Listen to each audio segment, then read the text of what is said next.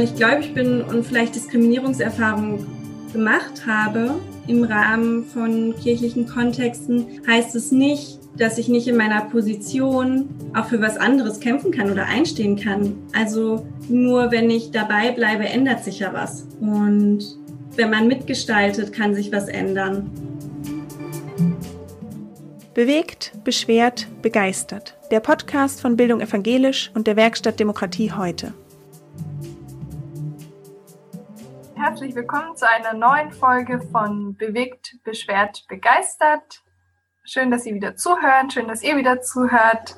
Mein Name ist Karina Habeuter, ich bin Studienleiterin bei Bildung Evangelisch in Europa und gemeinsam mit meiner Kollegin der Annika Hoppe-Seiler mache ich dieses Podcast-Projekt. Wir freuen uns, dass wir heute die Denise Wessel zu Gast haben. Denise, du bist 29 Jahre alt, du lebst gemeinsam mit deiner Partnerin in Wien, wo du bei der Caritas als Sozialarbeiterin arbeitest. Parallel studierst du dort einen Master in, in Gender Studies und engagierst dich ehrenamtlich im Tagungsteam queerer und lesbischer Frauen in der Evangelischen Akademie in Bad Boll.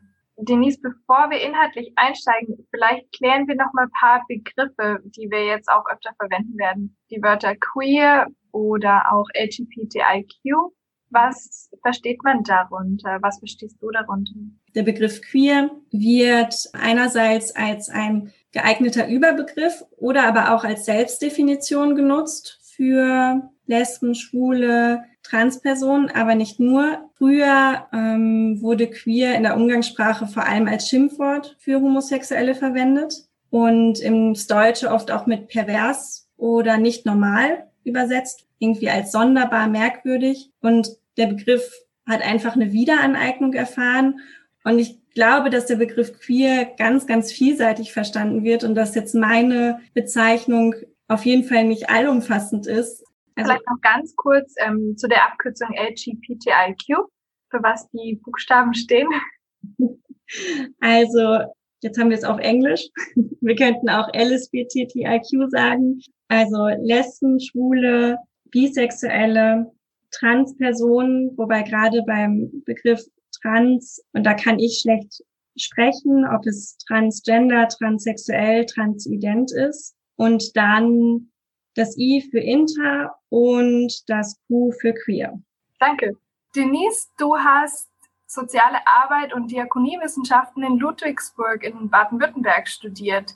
Wie kam es denn dazu oder wie kamst du denn auf die Idee, Diakonin zu werden? Ich habe mich schon in der Schulzeit immer mit dem Thema Religion auseinandergesetzt und ich fand den Rallye-Unterricht immer sehr spannend, auch wenn man vielleicht damals in der Schule, wenn man den Rallye-Unterricht spannend fand, als eher äh, strebsam abgestempelt wurde, hat das schon mein Interesse geweckt und ich glaube, für mich war es sehr schön, dass ich mich selbst entscheiden konnte, ob ich getauft werden möchte oder nicht und dementsprechend meine Glaubenssozialisation viel aus mir, mir heraus entstanden ist und nicht mir von außen auferlegt wurde. Und nach dem Abitur war die Frage, okay, möchte ich in Richtung Theologie oder Psychologie studieren?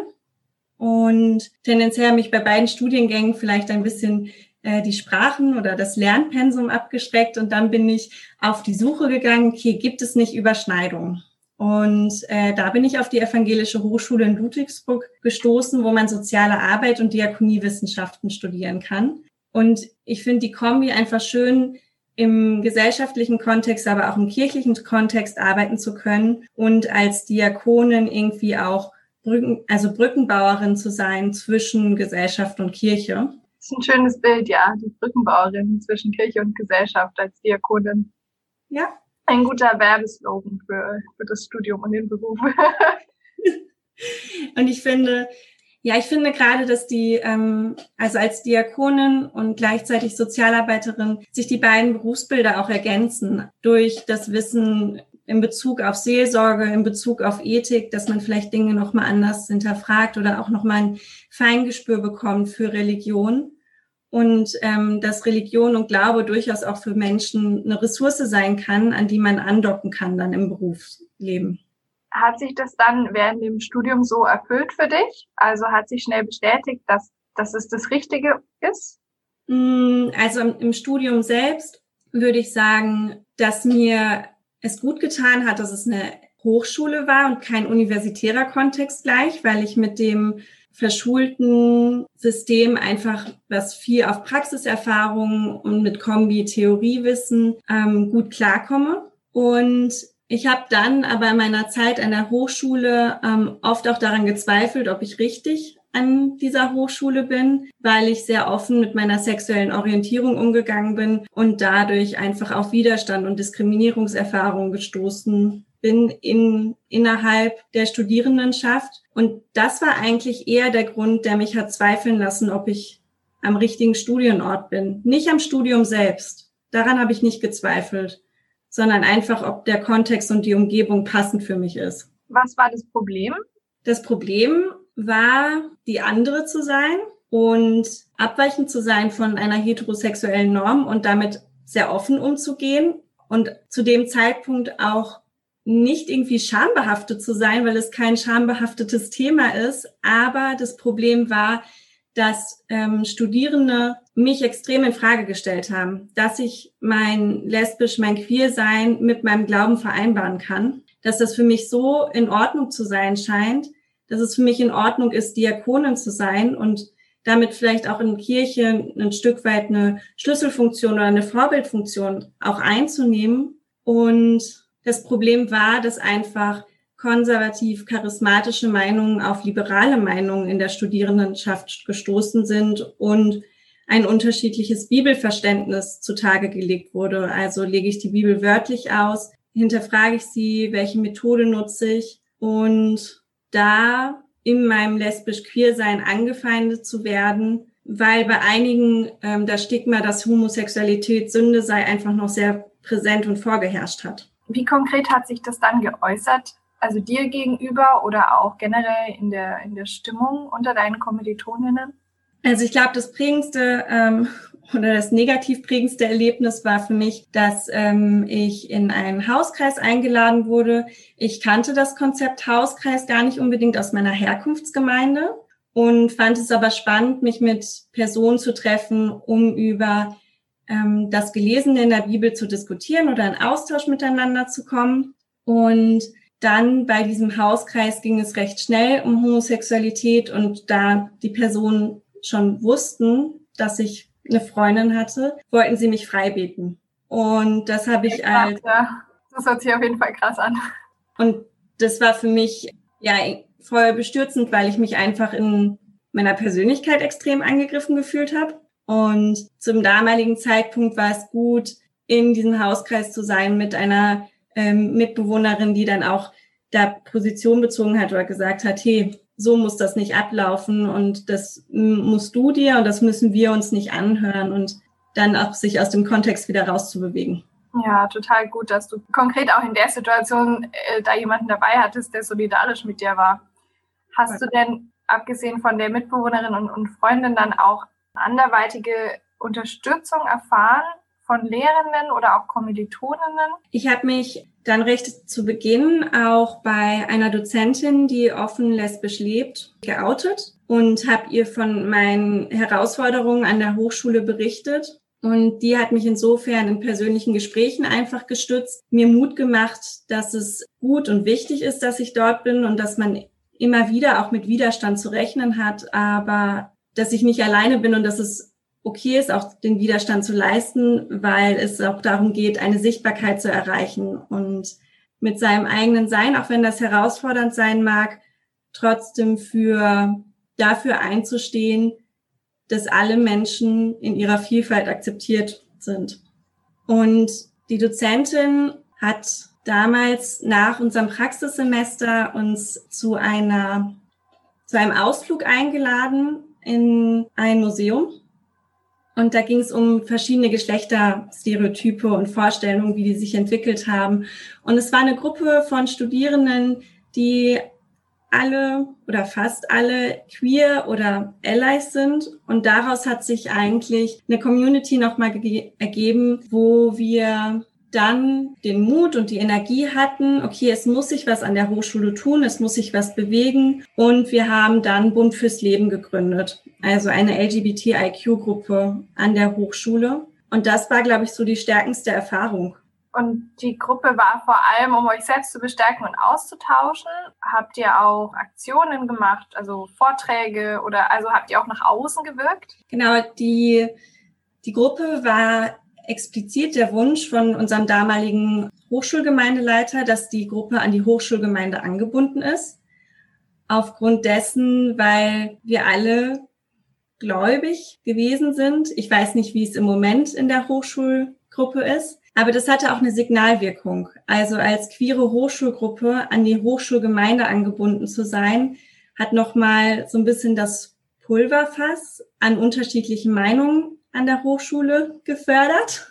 Und es war uns total wichtig, nach außen zu treten und Aktionen zu machen, weil es uns auch darum ging, zu sensibilisieren und ja, eigentlich Antidiskriminierungsarbeit zu leisten. Also wir haben damals eine bunte Woche organisiert, wo wir auch einen schwulen Pfarrer zu einem Gottesdienst eingeladen haben, der gepredigt hat.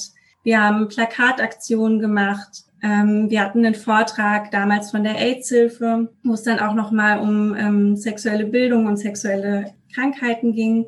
Und wir haben eine Aktion gestartet, die heißt oder hieß Gottes Liebe. Und da haben wir ein Fotoprojekt gemacht und sind an der Hochschule ähm, herumgegangen und haben verschiedenste Leute dazu gefragt, was sie mit dieser Aussage verbinden und sie dann mit einem Schild und der Aussage fotografiert und daraus ist ein Buch entstanden, das heißt Gottes Liebe und Und was waren so die Antworten? Also von Gott ist vielfältig oder Gottes Liebe ist vielfältig hinzu Gott hat uns zusammengeführt. Also es war ein sehr ermutigendes und selbststärkendes Projekt. Hört sich auf jeden Fall cool an. Hast du denn das Gefühl, dass, dass diese Aktionen wirklich was bewirkt haben? Also, dass du, als du die Hochschule dann verlassen hast nach deinem Studium, aufgeschlossener gegenüber LGBTIQ-Themen war? Ich glaube, was für unseren Erfolg spricht, ist, dass die Hochschulgruppe immer noch gibt. Also, dass sie sich etabliert hat und dass eine gewisse Solidarität da ist und heute noch aktiv und Aktionen macht. Ich würde sagen, damals, ja, in meinem Jahrgang hat sich äh, über die Jahre eine größere Offenheit entwickelt und ein, eine Offenheit dafür, ins Gespräch zu kommen und auch ein Zugang von, wir müssen nicht immer einer Meinung sein, sondern wir können uns auch nebeneinander stehen lassen und wir können trotzdem ähm, miteinander leben. Und genau, vielleicht ist das Ziel, dass irgendwie sich alle akzeptieren und ähm, einander schätzen. Und vielleicht kann man es aber auch aus, an dem Punkt dann erstmal stehen lassen. Das, was erreicht wurde, war gerade in unserem Jahrgang dieses, ich bin nicht deiner Meinung, aber wir können trotzdem miteinander. Also hört sich auf jeden Fall nach erfolgreichem Engagement an während dem Studium dort. Ja. Wow. Du bist nach Ludwigsburg, dann nach Wien gegangen. Wie kam es da dazu? Abgesehen davon, dass, dass Wien immer eine tolle Stadt ist, um da hinzuziehen. Aber wie fiel diese Entscheidung? Hm, ich habe meine Partnerin an der Hochschule kennengelernt, mit der ich heute noch zusammen bin. In Ludwigsburg dann. In Ludwigsburg, genau. Und es war recht klar, dass wenn wir zusammenbleiben wollen, es cool wäre, gemeinsam wohin zu gehen. Und für mich war innerhalb des Studiums hat sich herauskristallisiert, dass ich mich mit feministischen und Gender-Themen mehr auseinandersetzen möchte. Ich habe auch meine damalige Bachelorarbeit zum Thema feministische Schriftauslegung zur Vermittlung von Genderkompetenzen in der Jugendarbeit geschrieben. Und ich wollte dieses Wissen vertiefen. Und damit war recht schnell klar, dass ich gerne Gender Studies studieren möchte. Und da bieten sich verschiedene Städte an. Wien ist eine davon. Und Wien war die Stadt, auf die meine Partnerin und ich mich sehr gut einigen haben können. Unter anderem, weil wir beide unser Praxissemester auch in Wien gemacht haben und dementsprechend schon Bezug zu der Stadt hatten, ein bisschen Netzwerk und es damals total schön und erleichternd war, als Paar nach Wien zu gehen und nicht das Gefühl zu haben, sich irgendwie verstecken zu müssen oder immer in Konfrontation zu sein. Im Gegensatz zu Ludwigsburg wo ja. es schon einfach eine lange Auseinandersetzung war mit dem Umfeld. Wo es eine lange Auseinandersetzung war und am Anfang unserer Paarbeziehung auch oft ein, wenn wir irgendwie schmusen wollten, dann, dann versteckt man sich irgendwo in der Ecke, damit es niemand sieht. Und das hat einfach einen, einen Moment gebraucht, bis wir da als Paar die, ja, die Kraft oder die Stärke hatten, das offen zu zeigen und offen zu leben und aber auch wussten, unser Umfeld ist solidarisch mit uns. Und das war damals total die schöne Erfahrung auch in Wien. Und ich glaube, dass es da anders war. Und ich glaube, das hat uns eigentlich dann nochmal mehr bestärkt oder bewegt, gemeinsam dorthin zu gehen. Schön. Wie ging es dir denn mit deinem Masterstudium dann dort? Also ich kann mir vorstellen, in Ludwigsburg musstest du dich ganz oft für deine sexuelle Identität äh, rechtfertigen und, und dafür kämpfen, dass sie und dass du auch anerkannt wirst, so wie du bist. Und jetzt Gender Studies in Wien kann ich mir vorstellen, dass die meisten deiner ähm, Kolleginnen oder Kommilitoninnen nicht so viel mit Kirche und Glauben anfangen können. Findet da eine Umkehrung für dich statt? Also, dass du wieder in dieser Position bist, dass du dich rechtfertigen musst für was, was dich ausmacht? Also, in den Gender Studies oder allgemein im Studium, wenn man Seminare belegt, gibt es die Vorstellungsrunden und da habe ich dann doch auch gesagt, was mein Hintergrund ist und dass ich Diakonin bin. Und gerade bei dem Wort Diakonin ist immer mal wieder so ein Stutzen da gewesen in der Studierendenschaft, weil es viele noch nicht gehört haben, was es überhaupt ist. Und dann würde ich sagen, dass ich eine gewisse Skepsis und aber auch eine Neugier erfahren habe von Studierenden, dass dort eine Person sitzt, die selbst queer ist, sich mit Gender-Themen auseinandersetzen möchte und dann auch noch gläubig ist. Und die Skepsis einerseits, weil vielleicht das Bild von Kirche, gerade in Österreich, auch von der katholischen Kirche, nochmal ein anderes ist, konservativeres, ein im Moment medial aufgeladenes, wenn man in Richtung Vatikan blickt. Und ähm, die Entscheidung, dass ähm, homosexuelle Paare nicht gesegnet werden dürfen. Und die Skepsis einfach, wie wie kann das sein, dass Glaube und lesbisch sein zusammenpasst, wenn man durchaus Diskriminierungserfahrungen in der Kirche macht?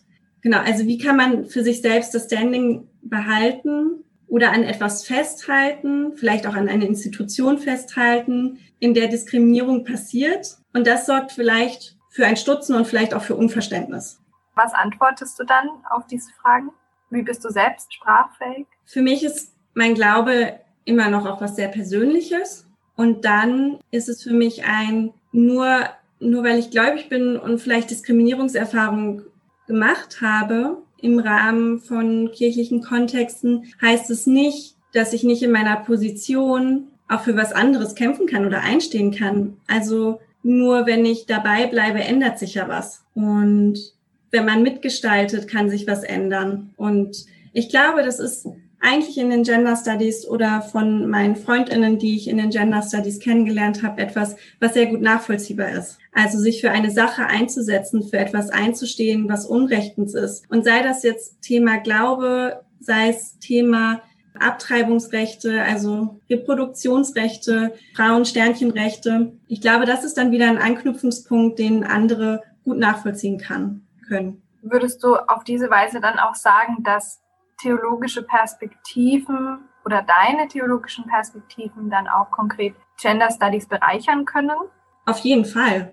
Ich finde, also es ist so eine gegenseitige Bereicherung. Ich finde es total wichtig innerhalb der Theologie, dass Genderperspektiven mit einbezogen werden, weil Geschlechterrollen einfach auch dort präsent sind. Also gerade wenn es in Richtung Fahralltag geht, spielt das eine Rolle. Und aber auch andersrum, dass gerade auch in, in feministischen Bewegungen gläubige Personen auch immer eine Rolle gespielt haben und da auch Dinge mitgetragen haben. Das ist was, was wir nicht außer Acht lassen können. Gerade neben einer feministischen Bewegung der 70er Jahre, 80er Jahre, dass sich da auch zeitgleich eine feministisch-kirchliche Bewegung entwickelt hat, die in der Theologie sich auch niedergeschlagen hat. Kannst du dazu noch was sagen?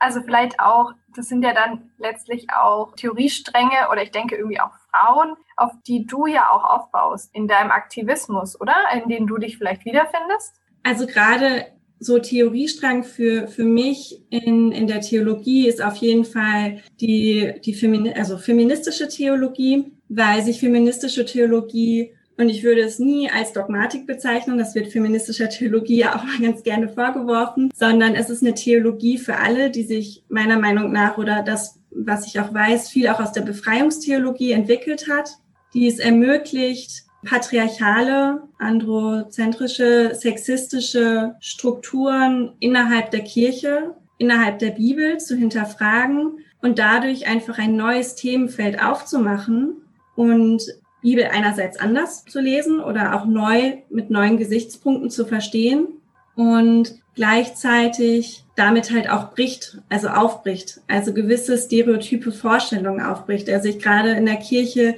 gibt es immer noch recht stark das Bild von, von Muttersein, von Frau sein. Und da wirkt feministische Theologie mit rein, um das auch aufzubrechen. Und damit hat es auch eine Befreiung für alle, wenn Bilder gebrochen werden. Und rückblickend, wenn ich an, an feministische Theologien oder Bewegungen denke, hat sich einfach extrem viel Netzwerkarbeit entwickelt in den 70er Jahren, die heute noch essentiell meiner Meinung nach für Personen oder Frauensternchen in der Kirche sind. Denise, du hast schon ähm, Geschlechterrollen im, im Fahrberuf auch angesprochen. Genau das ist ja auch Gegenstand oder Thema deiner Masterarbeit. Worum geht's da genau? Ich schreibe meine Masterarbeit zum Thema queere Pfarrerinnen in der evangelischen Kirche in Deutschland und beschäftige mich dort mit der Frage, mit welchen Chancen und Herausforderungen sie konfrontiert sind. Und es geht vor allem darum, herauszufinden, wo findet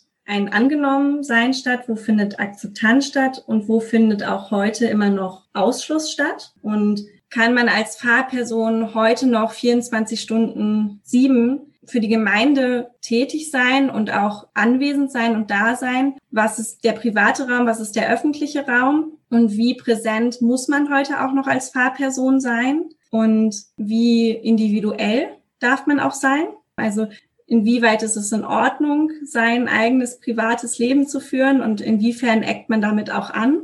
Und in Bezug auf Geschlechterrollen kommen die zum Tragen, gerade in den Interviews mit meinen Respondentinnen, dass Fahrpersonen oder Frauensternchen als Fahrpersonen sich einerseits immer noch mit einem gewissen Fahrbild auseinandersetzen müssen. Von es gibt das Fahrhaus, es gibt die Familie, die ins Fahrhaus zieht, ähm, das Bild von auch einem männlichen einer männlichen Fahrperson, dem das Stigma vielleicht so ein bisschen anhängt von eine Führungsposition, eine Leitungsposition für die Gemeinde auch innehaben. Und dann gleichzeitig kommt noch hinzu, dass queere Fahrerinnen sich dann auch noch mit ihrer sexuellen Orientierung in der Fahrstelle auseinandersetzen müssen. Also dass so eine Überschneidung oder Überlappung gibt von sich mit möglicherweise seinem Frausein auseinanderzusetzen und dann auch noch mit seiner sexuellen Orientierung auseinanderzusetzen und sich auch mit der Geschichte vom Fahrberuf auseinanderzusetzen, weil es ja lange auch nicht üblich war, dass Frauen Sternchen Pfarrerinnen sein konnten, sondern das Bild anhaftet von es gibt den Pfarrer und es gibt die Fahrfrau und die Fahrfrau, die ist dann zuständig für den Gemeindealltag und die richtet den Kuchen her. Das sind ganz viele Bilder, von denen sich Pfarrerinnen zu lösen haben. Das heißt eigentlich, dass die Diskussion gar nicht da starten darf bei lesbischen Pfarrerinnen und queeren Pfarrerinnen, sondern erstmal bei der, bei Frauen, bei Frauen im Pfarrberuf. Ich glaube, dass das immer noch Thema ist. Also sicherlich nicht mehr Thema, wie es in den 70er Jahren war, aber es ist was, was wir nicht ähm, unbeachtet lassen können. Also gerade auch in meiner Masterarbeit gehe ich nochmal auf die Geschichte ein, wie hat sich denn der Fahrberuf entwickelt? Wie hat sich das Fahrdienstgesetz geändert? Wie hat sich das Fahrdienstgesetz geändert? Also was war da maßgeblich oder wann hat sich das geändert? Also jetzt die aktuelle Fassung ist von 2021 und so die aktuelle Änderung, wenn es darum geht, war dann irgendwie auch, wer darf ins Fahrhaus einziehen. Aber was ich alleine auch meine vom Fahrdienstgesetz her, die Auseinandersetzung da auch von Rollen, die festgeschrieben sind. Also die Fahrperson, die ein, ein öffentliches Amt begleitet und dann Begriffe fallen wie die Fahrperson muss verantwortungsvoll sein, muss gewisse Werte nach außen vertreten und in der Kirche halt lange Zeit dem Mann vorbehalten war, Gemeinde zu führen und zu leiten und dass sich das halt erst über die Jahre aufgeweicht hat. Und das Fahrdienstgesetz ist heute so, dass Männer und Frauen inkludiert sind, ohne Sternchen und Doppelpunkt oder irgendwas. Aber ähm, ich weiß nicht, ob man das von Gesetzestexten. Genau, Gesetzestexte lassen es generell vermissen. Genau. Ja, so, nicht nur das Fahrgesetz.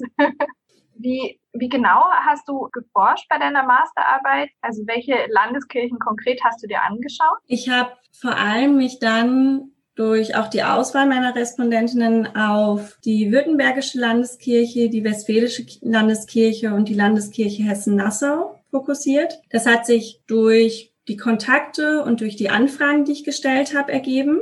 Der Fokus ist auf diese drei Landeskirchen dann gefallen. Vielleicht auch, weil sie mir persönlich mit am nächsten sind.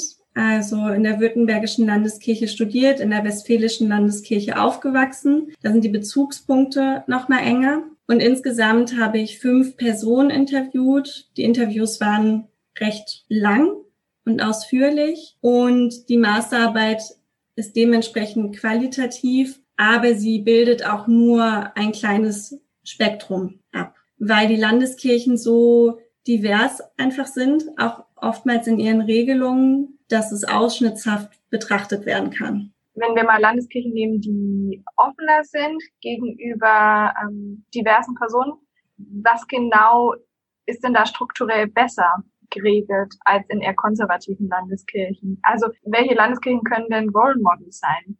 Aus den Interviews hervorgehend und auch aus der eigenen Recherche ist es vor allem die Landeskirche Hessen-Nassau, die da voranschreitet. Eine der ersten Kirchen, die Landeskirchen, die die Segnung diskutiert hat und angenommen hat. Eine der ersten Landeskirchen, die Papiere rausbringt zum Thema Transidentität. Und dann ist aber wichtig zu sagen, strukturell ist dort vielleicht anders, dass die Landeskirche sich stärker positioniert und in die Richtung auch Signalwirkung aussendet durch Papiere, die sie rausbringt oder ähm, Orientierung, die sie gibt.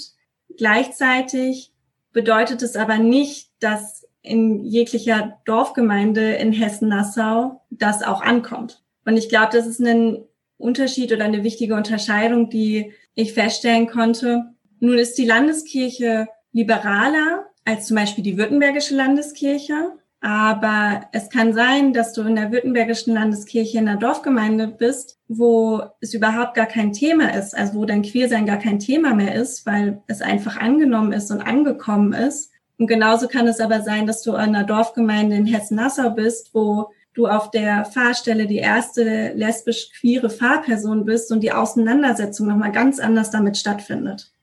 Also dass es einfach individuell total noch ist.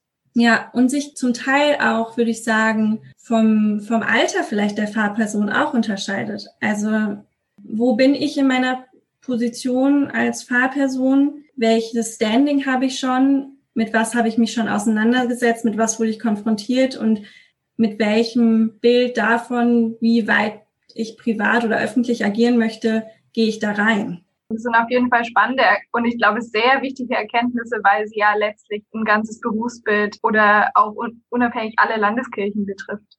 Was geben denn deine Interviewpartnerinnen wieder? Also welche Veränderungen wünschen sie sich denn ganz konkret? Ganz konkret ist eine Ambivalenz deutlich geworden. Der Wunsch, es soll eine Offenheit geben, es soll die sexuelle Orientierung soll keine Rolle mehr spielen und dann gleichzeitig aber auch das Gefühl, es spielt irgendwie meistens eine Rolle, wäre es nicht komisch, wenn es keine Rolle mehr spielt und was es dann erreicht. Also so dieser Aspekt von, es soll keine Rolle mehr spielen, weil es einfach angenommen wird und niemand nach deiner sexuellen Orientierung fragt und dann gleichzeitig aber es auch eine Chance ist, im Moment noch eine Chance ist, sich sehr selbstreflexiv einmal mit der sexuellen Orientierung auseinanderzusetzen, aber dadurch auch für Gemeinden und für die Personen, die in der Gemeinden, in den Gemeinden sind, da Wirkkraft zu haben. Es ist so, es sind so zwei Seiten. Also die sexuelle Orientierung wird irgendwie als Stärke im positiven Sinne als herausstechend wahrgenommen.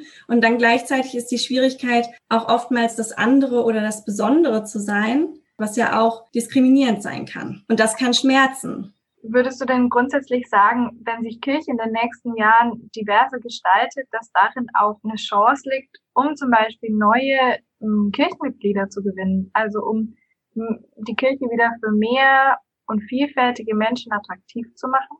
Oder eine Kirche für viele zu sein und nicht nur für manche? Das war wohl auch ein Wunsch, der in den Interviews genannt wurde. Also Wenn Kirche Mitglieder behalten möchte, wenn Kirche Standpunkt bezieht, dann sollte Kirche beginnen, Minderheiten mehr mitzudenken und solidarisch mit ihnen zu sein, weil darin auch eine kritische Masse besteht, die Kirche vorantreiben kann. Das bedeutet, zuzuhören und das bedeutet also den Personen Positionen zu ermöglichen oder Positionen beziehen zu ermöglichen. Und das heißt nicht nur, sich mit LGBTIQ im kirchlichen Kontext auseinanderzusetzen, sondern es bedeutet auch, sich mit der Kolonialgeschichte von, von Kirche, evangelischer Kirche auseinanderzusetzen. Es bedeutet, sich mit Rassismus auseinanderzusetzen. Ähm, wo findet der innerhalb der Kirche statt? Das bedeutet halt viel Stereotype zu hinterfragen und zu hinterfragen, wo, wo Fremdsein oder Anderssein bewertet wird. Ist das deine Wunschkirche? Meine Wunschkirche ist eine Kirche, die politisch aktiv ist und sich hinterfragt, die auch mit der Zeit geht, ja, und die einfach offen für alles ist, die, die offen für die verschiedensten Lebensweisen ist, für die verschiedensten Menschen, für die verschiedensten Herkünfte. Liebe Denise, vielen herzlichen Dank, dass du deine ganzen Erfahrungen mit uns geteilt hast auch deine Masterarbeit, äh, Forschung, die, die ja jetzt in den letzten Zügen ist. Und ich wünsche dir da für deinen weiteren Weg alles Gute und viel Kraft für sicher viele Auseinandersetzungen, die, die noch nötig sind, aber auch gewinnbringend. Danke. Wir freuen uns sehr über ein Like von euch auf Spotify oder ein Sternchen auf iTunes. Und wenn ihr euch bei den spannenden Gesprächen denkt, boah, die oder der, der wäre doch auch mal interessant für ein Interview, dann schreibt uns das gerne. Unsere Kontaktdaten findet ihr unter Bildung Evangelisch Erlangen auf der Webseite.